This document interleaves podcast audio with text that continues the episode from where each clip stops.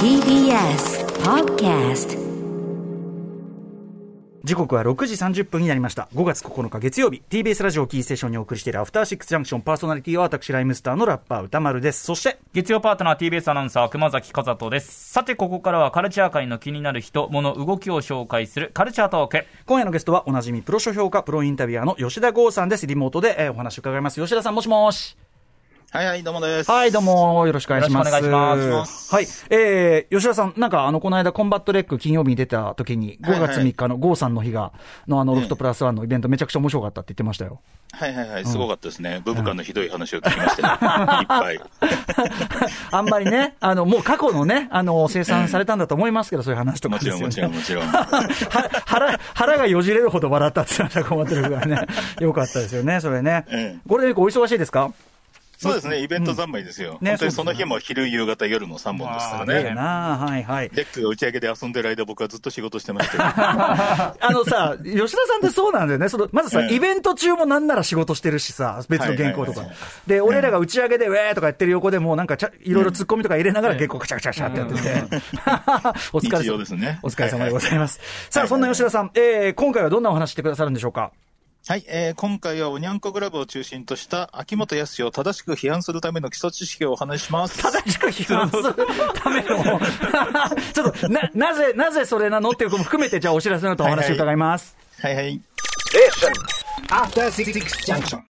はい、えー今夜も生放送でお送りしております、アフターシックスジャンクション。今夜の、えーこの時間のゲストは、プロ商評価、プロインタビュアーの吉田剛さんです。吉田さん、改めてよろしくお願いします。はい、お願いします。はい。えーと、まあ、秋元康さんご存知ね。まあ、はい AKB などはいはいでおなじみ。え、正しく批判するための基礎知識って、これなぜこのタイミングでそういうのをやろうと思ったんですか？はいはい。えっ、と、まあ、最近、その多分 AKB のね、勢いも落ちてきたこともあって、はい。あの、秋元康関連のアイドルぐらいしか知らなそうな人が、あ日本のアイドルは K-POP と比べてパフォーマンスも音楽もレベルが低い的な批判記事を、ネットで結構書きがちになっていて。あの、全然それね、いいんですけど、この一言が入るだけで説得力がなくなっちゃうんだよなっていうフレーズがあるんですよ。ほうほうほう。それが、秋元康はおにゃんこクラブのプロデューサーっていうやつで、あの、あの時点ではだって放送作家で、作詞はしてるけど、そんな権力ないですもんね、だってね。あの、ほんと、ブレーンですよね。ブレーンであり作詞家なだけであって、うんうんプロデュースはしてないんですけど、ただ実はこれ、ウィキペディアにもそう書かれてるんですよ。ええそうなんだ。それは大問題だから。、それ信じちゃってる人も多そうだし、うんうんというか、ウィキペディア情報で批判原稿を書いてる人が多そうっていう。確かに確かに。まあね。そうかそうか。なんか、あの、秋元さんご自身に例えばインタビューとかした時も、なんかすごい、うんあの、俺やってないのにな、これとか。そうそうそう。いろんなことそうい言うぼやくこと多いじゃないですか。うん。てか、ぼ、ぼやかれることしかまずないんだよ。クソ曲とか言わないでよ、みたいなね。一生懸命作ってるんだよ、とか言って。そうなんですよだから、正しい知識で正しく批判して批判するならね、当然ちゃんとした知識でやれと。うんねわかりましたそうなんです、。んです。ではではちょっとはい行ってみましょう。吉田さんお願いします。はいはい。じゃあ、あの、まあ、一から、もうルーツから説明したいんですけど、はい。あの、AKB やモーニング娘。を筆頭に、今は当たり前になっている卒業とか加入のシステムとか、うん。選抜メンバーでユニット作るシステム。で、そのルーツっておにゃんこクラブだって言われがちなんですけど、ええ。これ正確にはオールナイターズなんですよね。ああ、そっか、その前にね。あの、要するに、オそうなんですよールナイターズの、あの、女子高生版として、おにゃんこ、夕焼けにゃん始まったんだね。オールナイトに、オ正解ですールナイト富士が最初ですよね、確かに。そうなんです。うんうん1983年に始まったオールナイト富士が、まあね、女子大生の番組だったから、当然卒業加入も当たり前だしっていうう。んうんうん。で、その中の人でなんとなくユニットを作ったりとかしてたのが、はい。ね、オールナイト富士女子高生スペシャルをやることになって、そうだ。そうなんです。スタッフも出演者も同じままで、うんうんね、好評だから女子高生版も作ろうってことでやったんですよね。へー85年の2月、3月にやって。その後の、あの、ユーニャンの爆発がすごかったから忘れられちゃうがちだけど、そうだ。そうなんですよ。くれぐれも、やっぱりオールナイト富士なんですよ、ベースは。うんうんで、あの、オールナイト富士でやってた業界乗りみたいなものを、そのまま持っていって、当時の業界ブーム的なものにもつながっていくまあ、っていうことだと思トうんです。ンネルズの時代ですよね、だからね。業界用語を素人が対応するというね。うんうんうん。はいはいはいはい。はいはい。なので、本当にあ、さっきも言いましたけど、秋元康、あくまでも企画部連兼作詞家であって、うん。実質的なプロデューサーはフジテレビの笠井ディレクターなんですよね。そうなんですね。フジテレビの笠井さんって人が秋元さんへの歌詞へのダメ出しとか書き直しも日常で、へえ。メンバー選びもコンセプトも笠井さんによるものだったっていう。へうんうんうん。で、ただそのね、最近になってそのね、当時のこのおにゃんこの歌詞とかがひどすぎる、はいはい。ハラスメントだ的な感じで最近叩かれ始めてますけど、はいはい。それもだから多分コンセプトも含めて多分笠井さんが主導してる部分が多いと思うんですよ。なるほどね。ううんんうんうんうん。そもそもその、夕焼けにゃんにゃんっていう番組名自体がアウトなんですよね。あの、にゃんにゃんってこれ説明必要ですけども、にゃんにゃん写真とかね。そうです、そうです。はいい、わゆる性行為を意味する隠語であって、うんで、さらに言うと、ゆ本来は夕暮れにゃんにゃんのはずだったんですよ。ほうほうほう。つまり、あの、当時話題になってた夕暮れ族っていう、ああの、愛人バンクですね。愛人版、もう全部説明が必要だけど。そうそうそうまあ、説明が必要だ完全にアウトなもの。完全にアウトなものと女子高生を結びつけるっていう時点でもうコンセプトからアウトうんうん。なんですよ。うんうん。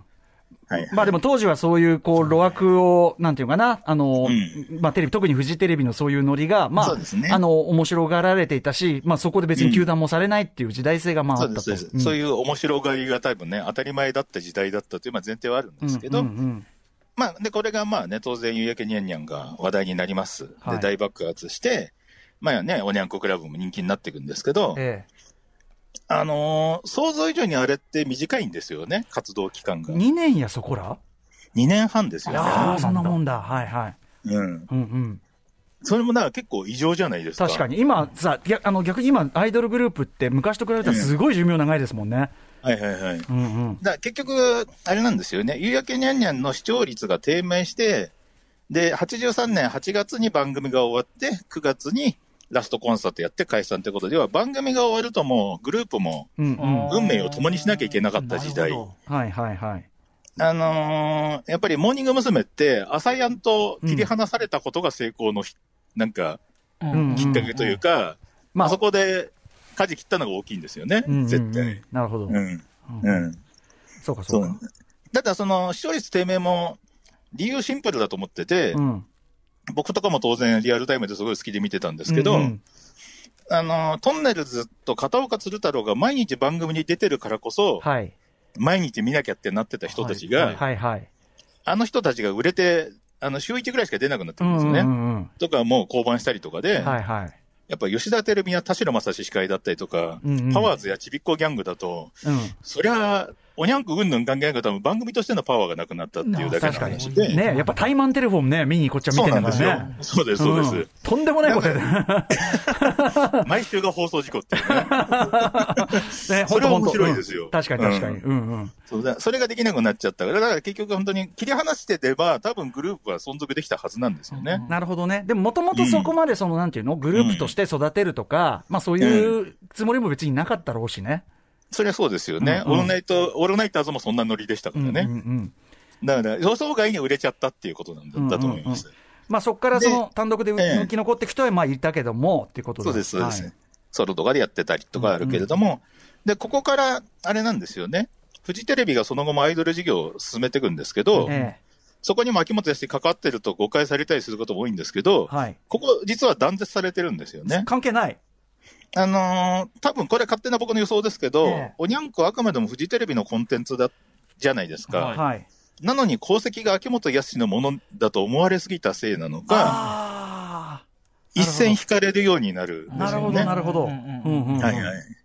だから87年にユニアン終わって、はい88年に、もうまたオールナイトフジ女子高生スペシャルをきっかけに、はい。パラダイス55が始まって乙女塾が生まれるんですうんよ。うんで、これはまたき期間がすごい短いんですよね。うん。うん。これも1年ぐらいしかやってない。乙女塾もね、いろんな人輩出はしてるけど。うんそうなんですよ。あの素晴らしいグループ、音楽的にも最高だったし、まあ、うんココ、リボン、クレア。中島道夫、花島優子とか、うんうん。で、こちらも葛西プロデューサーによるプロジェクトで、はい。要は葛西さん単独なんですよね。秋元さんが絡まない葛西さんのプロジェクト。で、いいものすごい作ってたんですけど曲、いいっすよね、本当ね。最高ですうん。ただ、やっぱその前に、おにゃんこクラブが、あの、いわゆるヒットチャートを無意味化させたり、うんこれも秋元さんですけど、小泉京子がなんてったってアイドルで、あはいはいアイドル幻想を破壊したり、うん。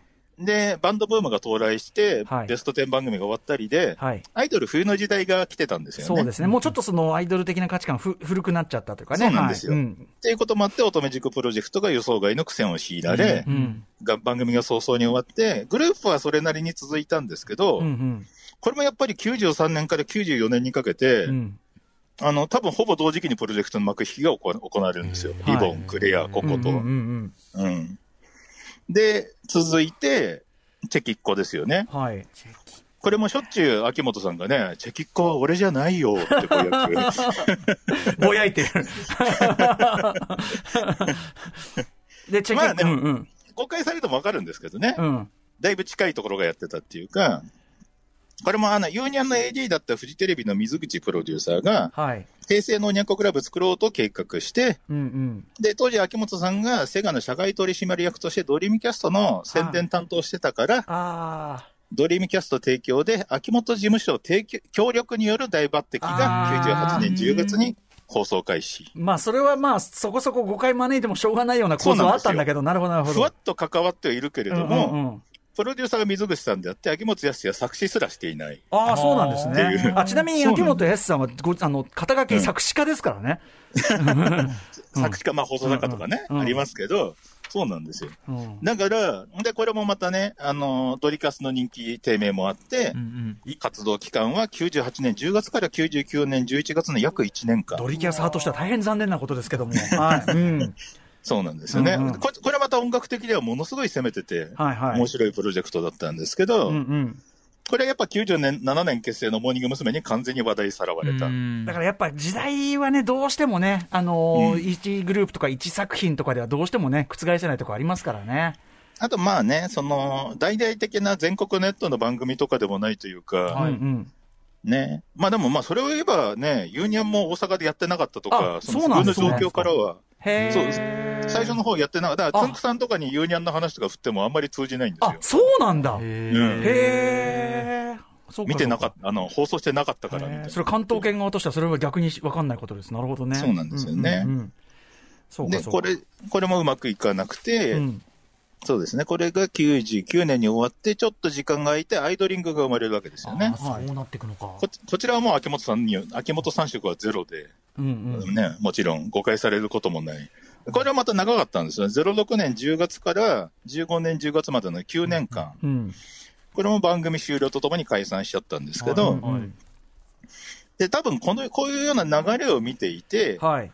秋元サイドとしては、うん。本当テレビ局のコンテンツとしてアイドルグループを作ると、はいはい。どれだけファンがいても番組が終わればグループも同時に終わることになるから、うんうんテレビ局に頼らないグループを作ろうと計画して、はいはい。それが AKB だったはずなんですよね。はいはいはい。うんうん。うん。うんあの、しばらくは儲かんなくても自力でうん地道に劇場で活動して。劇場という、まあ、その絶対的ホームを持つことで、そうです、そうです。あのまあ、ビジネスとしての基盤も、まあ、継続的に持てるしってことですもんね。で、テレビ局が後から近づいてきたら組むけれども、うんうん。番組が終わろうが、グループが終わることもなく、うんうんうんうん活動が続くことができるっていう。はいはい。一応、あの、なんか論理的にはすごい筋通ってる感じですね、やっぱね。そうですねうんうんで、アイドリングの人たちに話を聞くと、はいまあアイドリングはそんなにか活動長年やったんですけど、まあ、不遇なグループで、うん。うんで、一番、ただそれとはいえやっぱね、テレビ局のバックアップがあったからうん。う、ん。恵まれてはいたんだけども、はい。致命的な打撃を受けたって言ってるのが、はい。09年4月に、はい。AKB アイドリングっていうコラボユニットを一回企画でシングル出して、やってた、やってた、はい。はい。あれでファンをごっそり奪われたってメンバーがあいてるんですよ。AKB サイドに持ってかれちゃったんだ。こういうのってさこう、うんお互いのファンがね、ビンビンで増えなきゃいけないのに持ってかれちゃったんだ。そうなんですよ。へえ、そう、そうか。やっぱりその接触商法的なものに長けてる人たちと、確かに。普通に 一緒にあのリリーベをやって、並んだりすると、確かにもうな光景が、そうだよ。やっぱその、差が出るのか。そうだよ。対対客ってことに関してはもう叩き上げなんだから、そりゃす。ごくしっくりくる話あだ。あ、やばい、それ。俺でもその生き残り話としては嫌いじゃないな、この話。こういう戦いの話いいな。面白い。はい。だからそうなんですよ。だからそのね、おにゃんこでドカンと来た後に距離が生まれ、うんしかし最終的にはこういう形で、フジテレビのアイドルコンテンツに致命的なダメージを与えたのが秋元康だったっていう。そうか、そうか、そうか。だから、だからなんかさ、ふあの、富士とかそういうとこと組んで、トップダウン型のね、何かずっと仕掛けてきたって思われがちだけど、そんな単純な構図でもないし、うんなんなら関わってないとこも多いしっていうことですね。はいはい。ですね。うん。なるほど、なるほど。ね。はい。みたいな流れを踏まえて、うんあ本当にね、おにゃんこのプロデューサーとかおにゃんこの仕掛け人とか書いてあるのを見るたびに、ああ、この人はよく知らないまま適当なこと書いてるなと思っちゃうんですよなるほどね。そうか、そうか、そうか。まあでも、ね、ウィキでまで書いてあるんじゃ、ちょっとそのね、誤りもなかなか訂正されづらいですね、それね。そうなんですね。ウィキペディアの問題が結構あって、うんそれこそ少女隊も秋元康プロデュースで書いてあるめちゃくちゃだよ、そんなの。めちゃくちゃなんですよ。うんうんそんなわけあるかい。うん。あの、ああの世代っていうかね、あれを見てきた人間だったらわかるじゃないですか。はい。いや、もうで、まあ、そもそもじ時代感がちょっと微妙にずれてるし、ちょっと。うん。そもそも83年に秋元康とか全然関係なく大金が投じられたビッグプロジェクトであって、そうですよ。うん。それがうまくいかなくて低迷してた85年頃から、作詞やコンセプトでなんとなく参加したぐらいなんですよね。うんうんうんまだだってそんな、うんまだ全然ペーペーですもんね、そう秋元さんはね。そうです、そうです、そうです。うん。そうか、そうか。いや、でもちょっと、それぐらいでもね、後の秋元さんのなんていうの？その、プロ、プロデューサーっていう、で、なんか黒幕みたいな。ね、暗躍感がね。そう、陰陰謀論とのすごい相性がいい感じっていうか、はいはい、はい。がね、やっぱり、ありますよね。そうなんです。うんまあ、という事情説明をちゃんとしておきたい。秋元さんに代わって、だから、あの、批判するなら、もちろん甘んじてね、それ甘んじてというか、その、ちゃんとあるけども。もちろんもちろん。うんどんどんそれはやるべきですけど。でもなん、なんとなくイメージで済まされちゃってる感じがあるってことですよね。そうなんですよ。かねふわっとして批判も多いし、うんそれこそ最初言ったような、日本のアイドルは K-POP と比べて、比べてパフォーマンスも音楽もレベルが低い的なのって、うん。いや、いろんなアイドルいるの見てますか？いや、そうですよね。。アイドルって指すものが、その人の方が狭いんですよ、現実のアイドルよりもね。多分、地上波で見てるぐらいじゃないですか、あのそう、そうですよね。そういうことです。ううんんうん。まあ、それはそうでしょう。でも、うん。まあでもそういうのもね、一個一個こう、ちゃんとこう、ちゃんとこっちも発信していかないと、ね、うんいけないなってことですもんね、それはね。そういうことです。はい全然関係ないこういうね、説明をしたくなった。いやいやいや。いや、俺だから、いや、んいや、いいけど、なんで急にそんなことやなと思ったら、やっぱちょっとそういうね、あれがあったんですね。ちょっとでも。またでも、うん秋元さんもね、まあ本人に話聞くとまた面白いから、ちょっとまたいずれお話伺いたいなっていうのもありますけどね。ただね、本人が最近明らかにね、アイドルへの興味を失ってる感がありますからね。うんまあ、本人もそれはね、なんか、んあの、なんていうの、常にそれは興味の赴くところが、それね、あるでしょうからね、うんそれぞれね。い今はドラマだって感じでしょうからね。ああ、そうかそうか、それでもね、そうかそうか。はい、まあまあまあ、でもとにかくあの、なんていうの、見取り図を改めて書くというあれは必要なあれだったんじゃないでしょうか。ありがとうございます。はいありがとうございます。ええということで、吉田さん、えー、お知らせ事などあればお願いします。お知らせごと、えっ、と、いつものように、明日、えっ、と、ショールームです。うんぐらいです。あしいろいろ、いろいろやりすぎていて、もう、いろいろやりすぎて告知を面倒の日の配信がアーカイブでまだ見れるんですけど、結構やばいことになってるので、はいはい。特に鬼越と、鬼越トマホークゲストの回がちょっと伝説級ですね。へー。なんか意外なつながりというか、これどういうあれなんですか？鬼、鬼越さんは。えっ、と、まあ、もともと仲良くてというかうん、一、回、沖手さんとインタビューに行って、うんそのショールームにも出てもらって、うん。で僕が鬼越、鬼越トマホークがやってるオンラインサロンにも入会して、ああ、なんかそっか普そっか。通に交流も始ま始まりみたいな感じで、うんうんいろいろ情報を知った上でゲストに呼んで、はい。あの、ギリギリの戦いを振り切り振り 繰り広げる感じで、ええ ちょっと、ちょっとすごいことになってますそ。れアーカイブで、ロフトプラスワンのアーカイブで見れるんですね。そうですね。まだ見れれます。はいはい。さんのね。はい。はいうんということでございました。ということで、えっ、と、またまた引き続きこちらのコーナーもよろしくお願いします。ここまでのゲストははいはい吉田剛さんでした。ありがとうございました。はいどうもありがとうございました明日のこの時間は海外文学ファンと翻訳家たちの祭典、第8回日本翻訳大賞についてのお話、えー今年の最終選考に残った5作品、今年はどんな角度から、そしてどんな国のがあるのかってとこもね、興味深い、えー選考委員を務める翻訳家の柴田元幸さんにお話を伺います。After Six Junction.